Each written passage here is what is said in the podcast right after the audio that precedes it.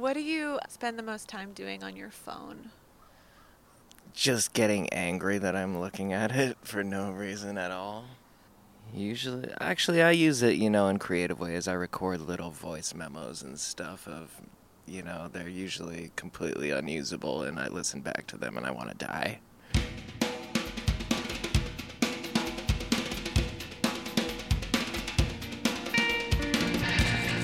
This is episode four of the Sub Pop podcast. I am Arwen Nix here with Alyssa Atkins. Hey, Alyssa. Oh, Hi. I am so excited about today's episode.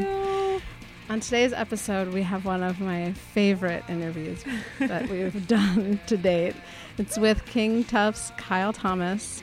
And part of what makes this one so special to me is just the history behind me calling Arwen mid road trip and asking if she would stop by Yeah. Kyle's house, right? Yes, getting driving a car up from Phoenix to Seattle, and I had a weekend to do it without a stereo. I was it was kind of I was kind of panicked the whole time, but I was like, all right, I guess I'll find this guy. And these two had never met. No, I'd never seen him before. And they were both completely game to just be thrown into this situation and start talking to each other. But it could have gone way differently. Weren't you about to talk to the wrong person? Yeah, I walked up to um, this very, very nice shirtless man with a chainsaw, and I asked him if he was Kyle, and he said no, and then pointed me in the right direction. So, you know what? Actually, I think we should just stop here and let this interview happen. Yeah, enjoy. It was a nice, it was a nice tip. At the end of a long day at work. All right. Will you scoot a little closer so that I can work this mic? This is nice out here. I just sit out here all night. I just got this lamp. It's great. Just sit out here and write. Yeah. I sit out here till like 3 in the morning. All right, so this will work. Okay. Um, I'm sorry, I'm so out of sorts today.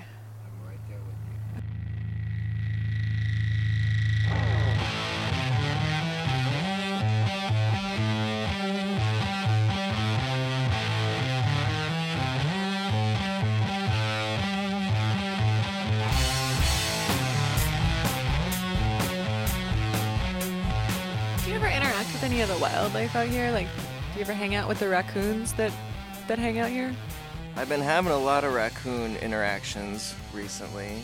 First happened when I went up. I was up in Seattle, and uh, we were in the Olympic National Forest, and we left some of our food out on the porch in a cooler bag.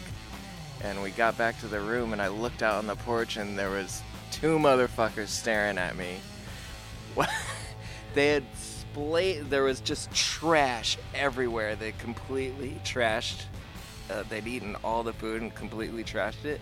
And one of them was eating my crackers one by one, just l- staring me in the eye.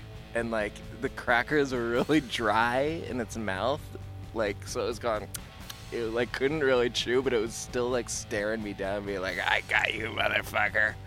There's something I love about raccoons because they're just kind of dicks like that, but in a way that I gotta respect because they're so smart. Hell yeah, the, I love them. There was two of them, and then and I was like, those motherfuckers.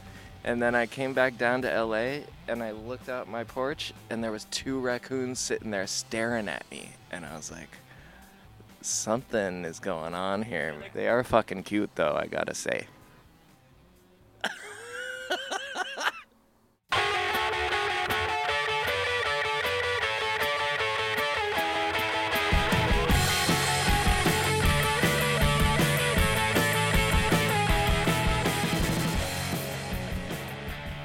I never planned to move to LA. I really love where I come from, and it, uh, it was really hard to leave there. But I forced myself to leave because it was too easy to leave to live there. But at that point, I had been. Originally, I thought LA was terrible. Pretty much everywhere else in the world, you're taught that LA is just like full of shitty people and like it's fake and all that. And there is that side of it, which is real, but you don't really you don't really have to deal with it when you actually live here, you know, unless you want to. Anyways, I started coming here more and making friends and just I started to meet some really amazing people here, and that kind of just it just turned it around for me. Then I had this like whole family of weirdo friends all of a sudden, and I it just kind of drew me like a magnet to it. But as for what I do with my days now that I'm accustomed to living here, uh, I don't leave the house. oh, it's true.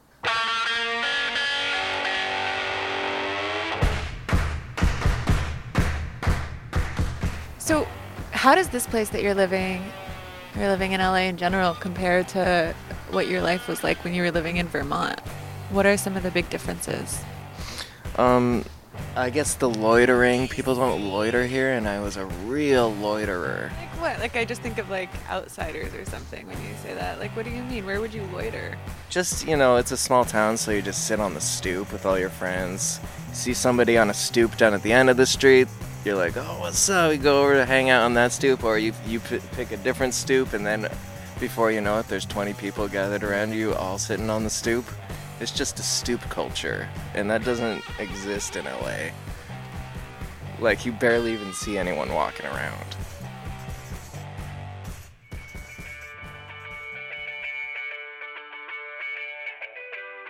How much of the last five years have you spent touring? A, a, a pretty big part of it. What year is it now?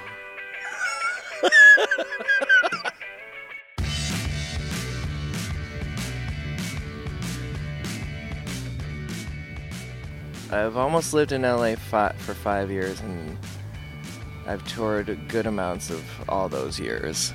So, uh, I don't know. Probably altogether, a couple years. How do you like it touring? It's really a double-edged sword. um, you know, it's amazing to to play music for like playing the music. Uh, I could do that all the time. Like I love playing the music. I love the crowds. I love meeting people. Everything else about it is like pure torture. What is it like adjusting to being back? Like when you get back from tour, I think like tour is one thing, but I find that with so many of the people that I know that tour a lot, like the first couple weeks or months, depending on how long you're out, can be weird. How do you get back to some sense of normalcy? It's really hard. I, I, if I've been uh, done with tour for like two months now, and I'm still trying to find my rhythm. Like it takes a while, and and then say for instance, I went on vacation the other day. Uh, it was not music related. When I came back, I still had to react. I had to start all over again. Anytime I go anywhere now, I just have to. When I come back, I have to like go through this whole process, which basically involves me sitting out here on this porch, just staring for hours and hours. Do you have any like tricks that you try to shake it, shake yourself back into some sense of place? I either, you know, smoke a lot of weed, drink a lot of coffee, listen to, buy, buy a lot of records. I just like go into these, uh, like dizzying, uh, obsessions. and then come out of it eventually. And my girlfriend is like, Are you okay? I'm like, I don't know. I'm coming out though. I feel like this interview is helping me. Good, I'm glad.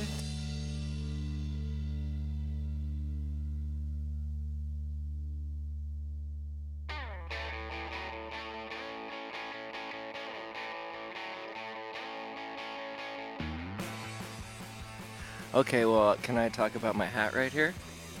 Um, so I have this hat. It's a brown corduroy, uh, like snapback hat, uh, and it's got it's the kind of the kind of hat that has a rope on it, you know, like across the bill. Um, Because I like the rope hats for some reason. So I was on the eBay and I typed in rope hat. And this hat came up.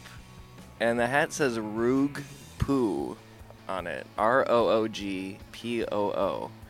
And I said, What the hell is that? And it also has these little pins all over it that also say Roog. That was going to be my next question. Did they come with the hat? I thought maybe you started collecting them after. No, they came on the hat, and each one has a different number on it, and I, it's just the most perplexing hat I've ever seen. So I obviously I needed it, and it came in a giant box, a giant box, way too big that said "fragile" all over it, like it was some kind of piece of glass or something. And I googled Roog Poo, and all that came up is a picture of this very hat. It can also be used as a, an adjective. Yeah, why don't you use Roog Poog for me in a sentence? I have to give credit to uh, Gabriel from Jacuzzi Boys for coming up with this because he saw the hat and he was like, "Oh, dude, that shit's mad Roog Poo." It's kind of like bo- It's kind of like the word gnarly, where it can be good and bad. I like it. I think it's going to catch on. After this episode goes worldwide, well, when you Google it, it's gonna say, "Did you mean roof pool?"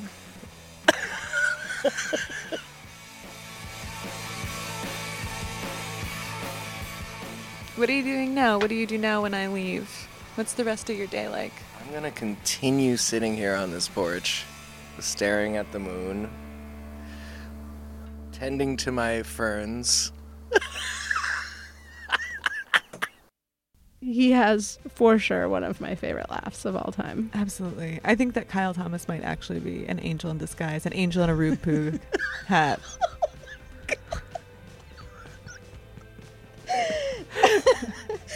Think we might have just named your next album, Kyle. You're welcome. Heard it here first. Um, okay, if you don't feel If you're not weirded out yet, um, stay tuned for this Megamart ad. get a load of this. Well, okay. How, I, I can't. I love this part so much. I hate it. Oh, it's so great. I can't. I gotta. It's the most fun time of the year. The time to make Megamart ads. Yeah. Um. I kind of hate this. Well, here's here's my thing. Here's my thing. Okay. Have you ever? Don't answer this. Don't answer these questions. It's just like a script. I guess if you want to, you can. But this is like me thinking of an ad for Okay. the Mega Mart. All it's, just, it's just a script. So I just gotta act natural though. Yeah. So give me a second. Have you ever made? I don't know what I was. Just read it. Have you ever made paper out of dryer lint? Because I'm thinking if this music biz thing doesn't pan out, maybe we can get into artisanal paper. Throw up an Etsy shop, maybe crowdfund the first few sheets. Put the word out. We're paying top dollar for high quality dryer lint. Is this an ad? Yeah. it's cons- I mean it's like highly conceptual, you know. It's like it's kind of like so.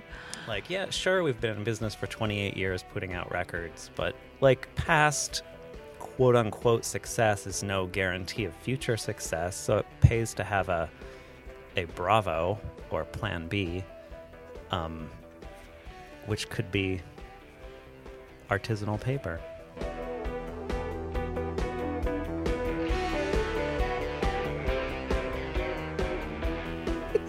I actually I love that ad. That's some quality salesmanship right there. From Stuart with the weird like artisanal paper thing. Yeah, and doesn't sell anything. No. The Mega Mart, by the way, does sell Sub Pop wares and records and everything.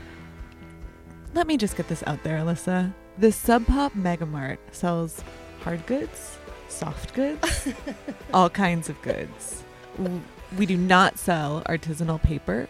We have nothing to do with dryer lint other than the fact that if you put a sweatshirt in the dryer, your lint trap will have lint in it. Yep. So thanks, Stuart. Yeah. Please go and shop at the Megamart. Okay, so next up, Arwen, you interviewed Gazebo's Shannon Perry. Yes. I'm sitting here trying to think of the right word to describe Shannon. How would you describe her? I think that Shannon's friend Amelia describes her perfectly, which you will hear in this interview, as aggressively vulnerable. She is like, Ah. she is such a grand presence. And I think that Shannon is really, truly brilliant. I think she's a brilliant artist. She runs uh, Valentine's Tattoo Company here in Seattle. As well as being in a band, and the conversation started there. Shannon is covered in tattoos, has a huge blonde uh, mop of hair, and um, yeah, that's relevant. And you'll hear that now.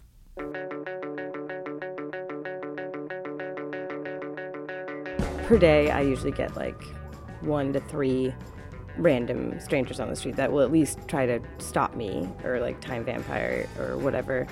But then sometimes people will touch, like, or like grab my arm or like. I had a guy actually be like, Can I touch that? And he was like touching it before I was like, No, you cannot. I think the thing is that maybe my appearance is fairly extreme to some people, so it makes them feel like I'm a circus performer or a novelty, and so they feel that I'm pup like I, I'm portraying myself in a way that is visually like striking to people, and so they feel that I'm trying to involve them in this in a way, and so they tend to think they can maybe touch me, but that's not okay, generally speaking. So how do you negotiate those kinds of situations when someone just comes up and is just starts touching you? What, what do you do? When I first started having a bunch of tattoos, I would let them. I would sort of shut down and kind of be awkward, but not, try not to be like impolite.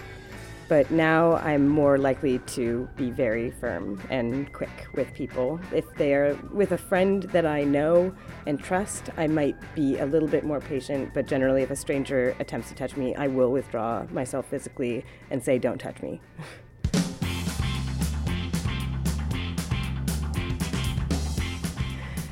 So when you perform, I don't want to like it's intense, but like I don't want to say intense in the way like that it, makes people like bite their fingernails or something. It's just that you have all the feelings. You're having all the feelings, and it's pretty great to watch. What does it feel like for you when you're up there doing that? Is it cathartic, exhausting, all of it?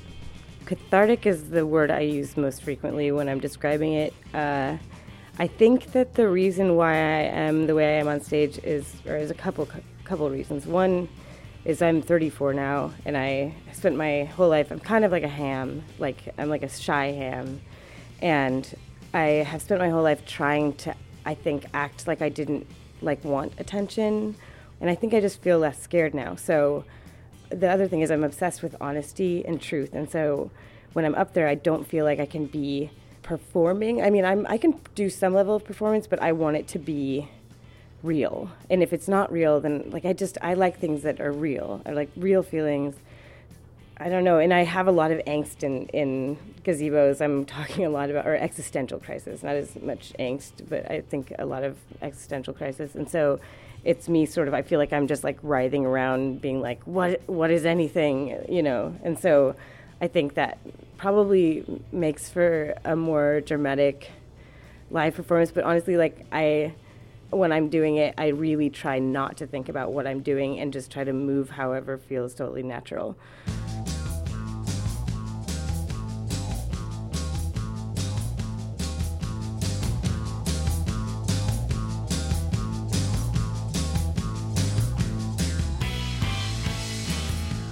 What do you mean when you say you're obsessed with honesty and truth? I think it's like a childhood forever thing and this has been the same thing I've felt with art. It's like I'm self-conscious about being contrived or not having any sort of or any of my creativity come from a dishonest place cuz I'm critical uh, of other people that I feel like if it's a, if I feel like people are being like fakey about stuff. Like the word vulnerable is a word that I use a lot. Um, that's like my friend Amelia like she has said a bunch she she called me aggressively vulnerable and i think that that's the thing is like i'll try to even and i don't do this all the time but with a lot of people the first time i meet them i'll just right off the bat just dive right into whatever sort of like really like feelings or thoughts about stuff in that are maybe more difficult kind of almost i don't even think it's intentional but i think it's kind of like a subconscious test that i do with people like what level of realness are you able to like come to? But i don't, I don't want to be obnoxious in that way but i think it's sort of a screen because uh, that's how I, i'm going to be. Like that's like if, if somebody's going to get to know me there's going to be a point at which like they're going to experience that like i am i have to be like kind of like this all the time. So so it's just sort of a way for me to kind of filter people and find out like who I can hang hang with.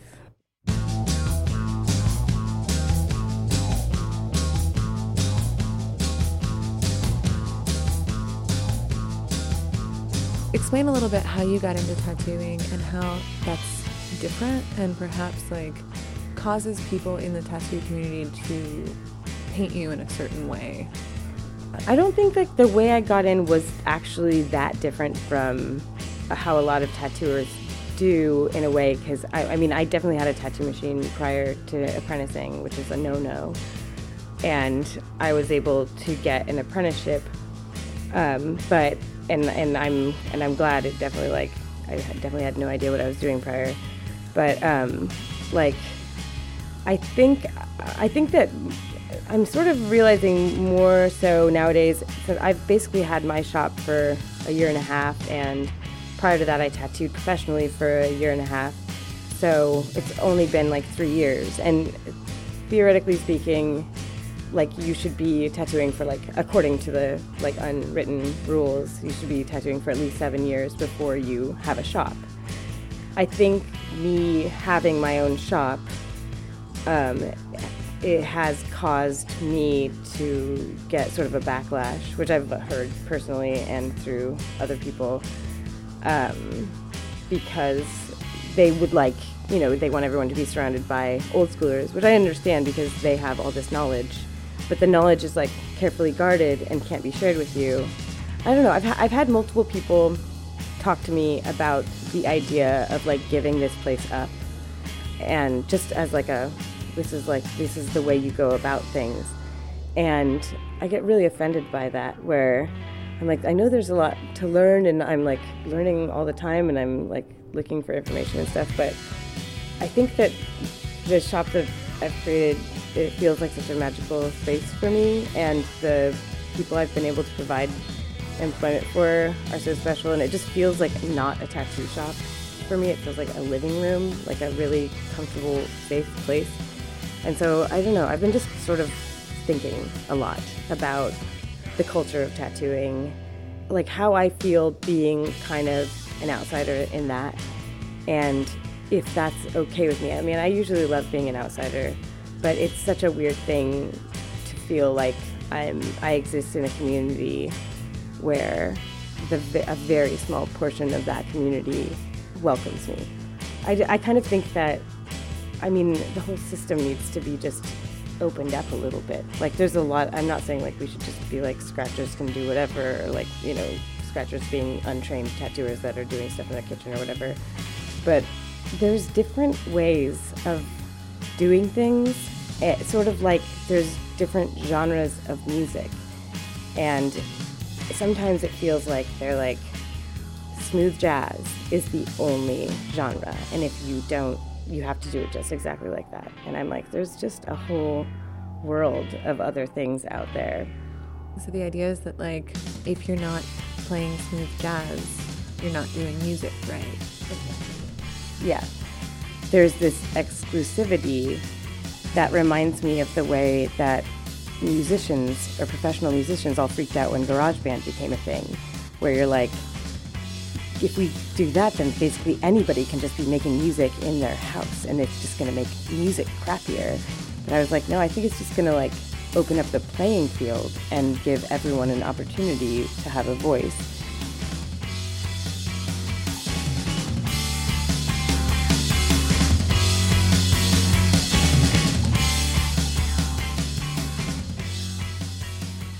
That was Shannon Perry from Hardly Art's Gazebos. Yeah, she's great. She is great. Uh, we're going to hear from another uh, set of Hardly Art artists next week on the podcast. We're going to be talking to Shannon and the Clams. Uh, we'll also be hearing from Jon Benjamin. Ooh, we're so lucky. I That is so good. And the thing that's great about the next episode, I'm just talking about porn. She really is.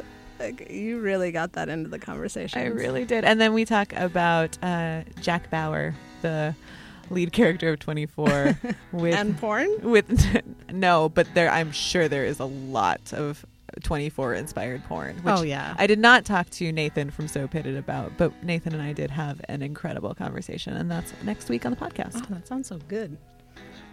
Today on the podcast, you heard music from Mudhoney, King Tuff, Dum Dum Girls, Wolf Parade, and Gazebos. Yeah. You can find all of that music on our website's playlist. Our website is subpop.fm. You'll find a playlist of all the music from season one of our podcast. Yeah, you'll find all the playlists, any song or clip from a comedian or anything else that we play, we'll put on there. There's also a ton of other extras on the website that you should just check out, subpop.fm, and links to the Megamart where I know you want to go buy things because these advertisements are Mm. really convincing. So compelling. yeah. And ways to get in touch with us. Yeah, you can email us at podcast at subpop.com or you can find us on Twitter. All that stuff is there. And as always, a special thank you to the Sub Pop Brass, Chris Jacobs, Megan Jasper, and Jonathan Poneman. Yay. Thanks, you guys.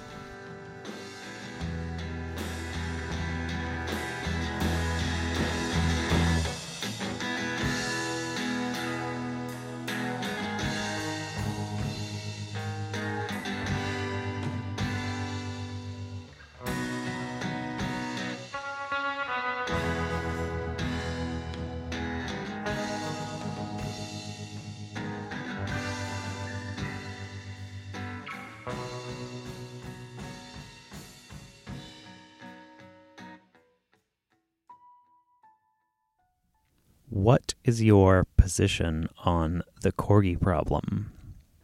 What is your position on the corgi problem? What is your position on the corgi problem?